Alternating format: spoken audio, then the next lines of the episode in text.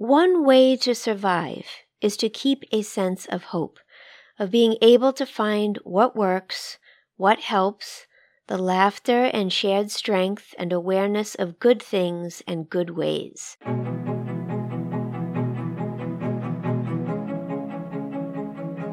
Hello, I'm Abram Van And I'm Joanne Diaz. And this is Poetry for All. This podcast is for those who already love poetry and for those who know very little about it. In each episode, we read a poem, discuss it, learn from it, and then read it one more time. And today we are delighted to honor Indigenous Peoples Month by reading a poem by Carter Revard from the Osage Nation.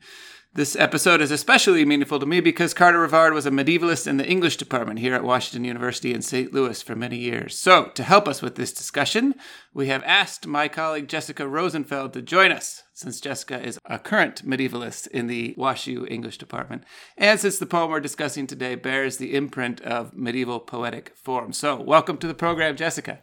Thank you for having me. So, the poem that we're about to listen to describes an Osage dance ceremony from the perspective of the eagle feather that the dancer holds. Abram, would you be willing to read this poem for us? Yes. What the Eagle Fan Says I strung dazzling thrones of thunder beings on a spiraling thread of spinning flight beating dawn's blood and blue of noon to the gold and dark of day's leaving, circling with sun the soaring heaven over turquoise eyes of earth below, her silver veins, her sable fur, heard human relatives hunting beneath, calling me down, crying their need that I bring them closer to Wakonda's ways and I turned from heaven to help them then. When the bullet came, it caught my heart. The hunter's hands gave earth its blood, loosened light beams, and let us float toward the sacred center of song in the drum, but fixed us first, firm in tree heart, that green knife dancers gave to men's knives, ash heart in hiding where a deer's heart had beat, and a one eyed serpent with silver straight head strung tiny rattles around white softness in beaded harmonies of blue and red. Now I move lightly in a man's left hand above dancing feet, follow the sun around old songs, soaring toward heaven on human breath and I help them rise. Wow, what a reading. That is a beautiful poem. Maybe we could begin by just talking about who Carter Revard was. So, first, I'd just like to know whether you ever met him, Jessica, because he was retired by the time I started here. Right. And he was retired by the time I started here as well. And I didn't expect to meet him, but Carter reached out very soon after I arrived. And he, we, I, I save every email he ever wrote to me because they're really long and beautiful and full of information. But he was really generous. He wanted to know what I was, was writing and would read my work. And he would send me things that he was, that he was working on. And the thing I most remember when I first got here is that it was the year that How the Songs Come Down was published. And so in 2005, he gave a reading, and it was gorgeous and awe inspiring. The poems themselves, but also his voice, which is really famous. If anyone has ever met Carter Revard, they will tell you about his voice, which was deep and resonant and agile and, and beautiful. That's awesome. And, and just to give a little background on, on who he was, he was born of mixed race ancestry in 1931 in Pawhuska, Oklahoma. And his ancestors came from all over. They were Osage, Ponca, Irish, Scotch Irish. He won a radio quiz bowl scholarship to attend college, and he ended up going to University of Tulsa. And from there, he was one of the first Native Americans to win a Rhodes Scholarship to Oxford. And he got a PhD in English from Yale and taught at Amherst briefly before coming back here to, to WashU. And I should mention that it's especially meaningful because WashU here sits on part of the traditional homeland of the Osage people who really lived in these river valleys before their removal to Oklahoma. This is what Revard says. He says, In short, I grew up poor in a mixed blood family on a reservation among people like ourselves, trying to resist and survive the incoming flack from people who thought they were not like ourselves, hitting us with loud or silent messages that everything happening to us was our fault. Wow. So, uh, could you say a bit Jessica, about Carter Revard as a medievalist. Sure. So, what I knew about Carter Revard and the sort of shorthand for describing him was that, oh, yes, Carter Revard, he discovered the Harley scribe. and if you are a medieval scholar, then you know right away that that's extraordinarily important.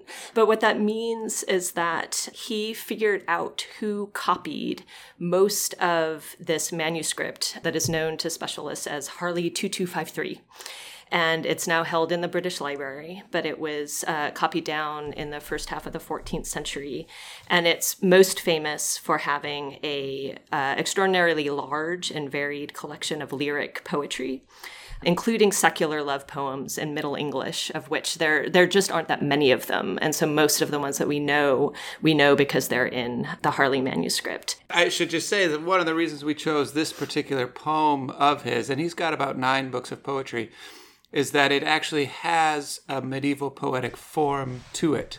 This poem is amazing, and I'm so glad that you recommended that we discuss this poem. This is the heartbeat of poetry in English. The, at the foundation of Anglo Saxon poetry, even before that Norman invasion and everything else, there was this very strong beat in Anglo Saxon poetry that really distinguishes English in a unique way from a lot of other languages. And you can hear this really strong heartbeat in each of these lines of Carter Revard's poem. And tell me if I'm wrong, Jessica, but what I'm seeing is two very strong stresses on the left hand side and two very strong stresses on the right hand side of each poetic line. So there's sort of a bit of open space in each poetic line where there's a bit of a pause, and on either side there's these two very strong percussive beats. Is that right? Yes, that's right. And it does read like a lot of medieval alliterative verse where each line of verse is composed of two half lines, and each half line has a pattern of strong um, and weak syllables, and the alliteration is on the stressed syllables and often on the important words. So maybe we should just give our listeners a, a sense of this from the poem itself and then maybe compare it to a, a medieval poem. So from from Carter Revard's poem, you could see where it begins I strung dazzling thrones. There's the two strong beats break of thunder beings. So thrones on one side, thunder on the other side.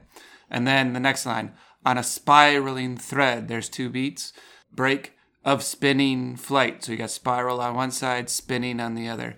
And then the next line beating dawn's blood. So beating and blood. And then break and blue of noon. And this goes all the way through the poem. Two strong beats on the left, break, two strong beats on the right. And I should mention, this is what the Eagle fan says. It's sort of also written as a riddle poem. That is to say, there's a kind of riddle here to be solved. And that, too, is a very ancient Anglo Saxon medieval poetic form. Right. And I think, I mean, what's interesting about Carter's poem is that the, the riddle is solved in the title, right? So yeah. it might be interesting to talk about how he's playing with the riddle form. So, what I brought is a riddle from the Exeter book, which is a big collection of Old English verse that has about 90 something riddles toward the toward the end of the manuscript. And I have to offer a disclaimer that I'm not actually a specialist in Old English. I work on late medieval poetry, which also has a lot of alliterative verse. But I was so captured by what uh, Carter was doing with the riddle form um, that I wanted to bring one of these these riddles in. So this is uh, number seventy seven. Sa mcfeda, sundhelm theachta, und mec utha rugon, iorthan yetunga fetheleasa, oft ich flode on jean, myth on tynde. Nu wille monasum, min flesh fretan, felles ne reketh, sidan heme of sidan, seaxis orde, hud erupeth, und mec sidan, iteth on sodena, ea. And I also should have said that the last half line of the, the poem is missing. There's some kind of fire damage to the manuscript, but that is as much of the riddle as we have it. Um, and I could read the translation yeah, if that would be helpful. So this is mostly based on the Penguin translation by Kevin Crossley Holland. The sea fed me. The water helm was over me, and the waves covered me close to the ground. I was footless and often opened my mouth to the flood. Now some man will devour my flesh, who cares nothing for my skin. With the point of his knife, he will rip the hide away from my side and straightway eat me, uncooked as I am. Wow. Can anyone guess the riddle? Shall I tell you? What Yeah. The solution. It's it's an oyster. So it's this. Oh. I mean, I I also chose this.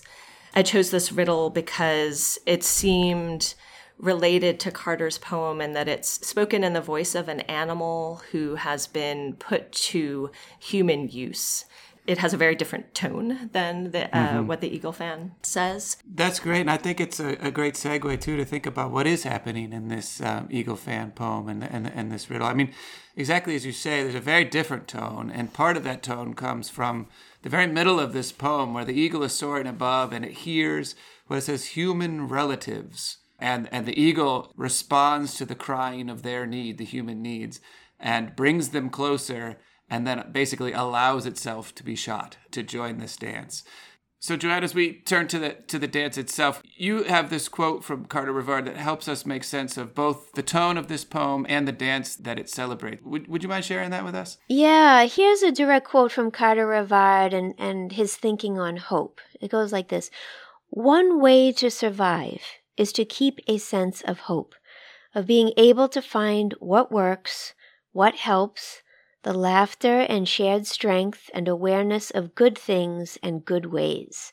And that's really nice. That feels like what's at stake in this poem. And as you were just talking about, there's so much connective tissue in that alliteration, in all that keeps coming back uh, sonically and rhythmically, and how that sort of reinforces the sense of hope in the poem. It's so powerful. And the sonicness and the rhythm of the poem are related to the dance that it is also describing. It's, it moves in circles. The men are on the inside, the women are on the outside. And there's a very careful beat and rhythm to it. And this dance still happens, of course. There's three weekends in June, and there's no pictures allowed of the dance ceremony itself, but you can online see see pictures of, of people preparing for the dance or, or after the dance. With all that you're giving us as far as context, maybe we can just look at the sense of the poem itself. And maybe we could do it by the sentence. And the reason I'd like to recommend that is because um, quite often people tend to read for the line, but maybe we should read across the lines and the open spaces to get to the end of the sentence just to see how he's constructing the sense of this riddle. I mean, what are the most noticeable parts of the poem is that it is, in fact, just two sentences. So even as it has this balance in each line, left and right, it also has a certain balance in the downwardness of the eagle, which then ends as soon as it is hunted and falls. And that's the end of the first sentence. And then there's a kind of upward trajectory to the second half of this poem, uh, as it's turned in its tail feathers turned into this fan, which participates in this dance, which at the very end of the poem helps humans rise. And there's a kind of circling happening throughout the poem that also matches the circling of the flight of the eagle at the beginning. And and the last thing I'd say about that is it, it also relates to exactly what Carter Revard sort of wrestled with and and in many ways resolved in, in in the work of his poetry, which was how to hold together these parts of his identity, not just his mixed race ancestry, but his Native American upbringing, his Oxford education, his work as a medievalist, his work as a poet. And one of his first and most famous poems about this is called uh, Coyote Tells Why He Sings, and it's a sonnet. So it has a traditional English form, except that the content of the sonnet is about finding basically a Native American voice. And so, in a similar way, he's, he's here he's drawing on a very old Anglo-Saxon medieval poetic form. Yet the content of the poem itself is about an Osage dance. So again, you see all of these elements are balanced. There's two parts to each line. There's two sentences to the poem. There's two pieces of identity being held together in form and content throughout even as you were talking about how the poem is structured and its balance and its symmetry. I don't know if you know about contrapuntal poetry, but this reminded me a little bit of that. I don't know if this is, I, I'm such a weird reader of poetry. Like, I don't know if it's because I'm left handed or what, but I'm always reading poetry in weird ways. And I started reading this one as a contrapuntal poem, which is to say that it can be read down as well as across. So if you read it down, it becomes two, almost like two columns, right? I strung dazzling thrones on a spiraling thread, beating dawn's blood to the golden dark. Like it actually makes sense hmm. if you read it in two separate columns. Wow. And then when you read, so there's actually, it almost feels like there are multiple poems within this one poem.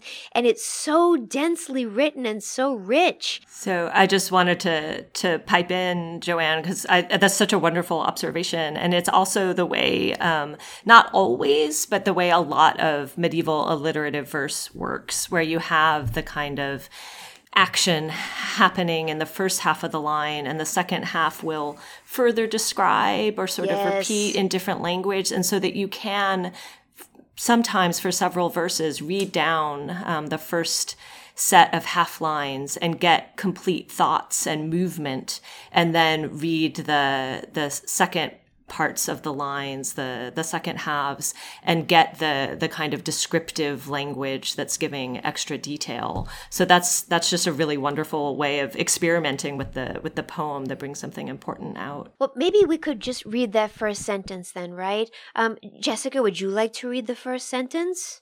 Sure. I strung dazzling thrones of thunder beings on a spiraling thread of spinning flight beating dawn's blood and blue of noon to the gold and dark of day's leaving, circling with sun the soaring heaven over turquoise eyes of earth below, her silver veins, her sable fur, heard human relatives, hunting beneath, calling me down, crying their need that I bring them closer to Wakonda's ways, and I turned from heaven to help them then. Wow, what a sentence. It is so, it's just so thick. The eagle is basically describing what his mere, just his mere movement does and looks like in the sky, right? How it connects so many elements in the environment, beating dawn's blood and blue of noon to the gold and dark of day's leaving. Wow. It, it, a lesser poet would have just said, uh, it's sunset. The day's almost done, right? But but this is where he doesn't do the easy thing. He's using that percussive force of those monosyllables to the gold and dark of days leaving. Oh, how is earth silver and sable? What does that mean? So I get the sense of the eagle looking down and seeing rivers and forests, right? But but basically the earth itself then becomes another creature, another animal. The earth itself has eyes and veins and fur. Everything is related. They're all relatives. They're all animals. They're all wound together. All of it is is crying need that brings them closer to Wakonda's ways. And and Wakanda here just so we're clear, is the great creator power of the Osage. And so that's that's the force that is binding all of this together. And I love that that's a central tension of the poem, right? That this is an animal that is so sensitive and so attuned to the needs of his human relatives. What a thing to, to say to describe us as the human relatives of the eagle. And as soon as he hears that call, he goes to help them then. And I would just add that, again, the, the, thinking of the mirroring of first sentence and second sentence. When everything is bound together and related together in the second sentence, it's about the creation of the fan itself, except that the way that the fan is described is through all of these sacred beings, these animals brought together. And so, what the fan is, is the tail feather of the eagle, which is then inserted into a wooden handle and strung with all of these beads and colors and so on. So all of these colors matter, and then they're matched in the second half of the poem by the colors and the weaving and the circling that goes into the making of the handle of the fan itself. So down below, you could see again the blue and the red, especially being repeated dawn's blood and blue of noon. up above become instead blue and red beads, the beaded harmonies of blue and red down below. Okay, so with that in mind, can we read that second sentence aloud, though, just again to get that symmetry of what corresponds with what and the way that he really pulls on that tension? Yeah, Jessica, would you read that for us? Sure. When the bullet came, it caught my heart. The hunter's hands gave earth its blood loosened light beings, and let us float toward the sacred center of song and the drum, but fixed us first, firm in tree heart, that green knife dancers gave to men's knives, ash heart in hiding where a deer's heart had beat, and a one eyed serpent with silver straight head strung tiny rattles around white softness in beaded harmonies of blue and red. Now I move lightly in a man's left hand, above dancing feet follow the sun around old songs, soaring toward heaven on human breath, and I help them rise. When the bullet came, what a way to start that second sentence. I'm interested in how it shifts from mostly a, a singular first person perspective, the I, to then an us. So, and let a us float toward the sacred center of song in the drum, what is he describing there? Are these the elements primarily of the fan? Yeah, that's I mean, so the light beings are are the feathers that are loosened from the body of the of the eagle. Yeah. Which is lovely. I mean it's it's as though each each feather has its own voice and identity wow. and and spirit. Yeah, that's beautiful. And each feather carries in a certain sense the what the eagle was. The one eagle becomes many through each feather. Oh, that's nice. Yeah. And then look look what he does with that temporal marker, right? Now I move lightly. Yeah, and the the rest of the poem was in the past tense. I strung when the bullet came. Yeah. And suddenly at the very end of the poem we're brought into the dance itself. Now I move lightly. The dance is happening at this very moment. Revard has so many beautiful things that he says about poetry itself and its purpose and the kinds of community that it is meant to build. And we have talked many times in this podcast about poetry as not just a solitary act, but in fact a communal act uh, you know, in part, you and I talk about it, others listen to it, talk about it. It builds community. And that is, in a certain sense, what Carter Revard believed about poetry, too. So I think it is worth thinking through just some of what he said about poetry in relation to this poem itself. And this is one, one of his quotes that I love. He says, For my part, I hope it is true that good language, in both talk and writing, builds a small community in which people can live a little more completely and joyously than solitude allows Words are not poems until that happens. Wow, that's amazing. With that said, we thought we would end today by hearing Carter Revard read this poem himself. The library at Washington University in St. Louis has an old recording of Carter Revard reading this poem, and they've shared that with us. So here's Carter Revard, what the Eagle fan says. I strung dazzling thrones of thunder beings on a spiraling thread of spinning flight beading dawn's blood and blue of noon to the gold and dark of day's leaving, circling with sun the soaring heaven over turquoise eyes of earth below, her silver veins, her sable fur. Heard human relatives hunting beneath, calling me down, crying their need that I bring them closer to Wakonda's ways. And I turned from heaven to help them then.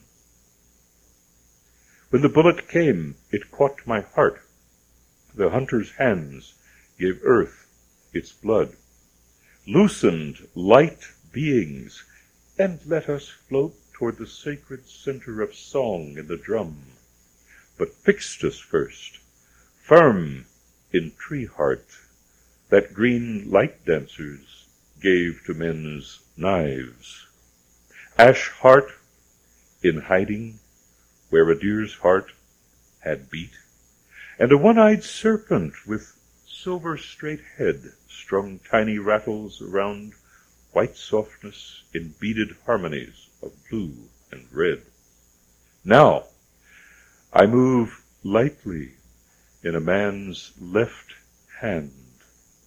Above dancing feet follow the sun around old songs, soaring toward heaven on human breath, and I help them rise. Hmm.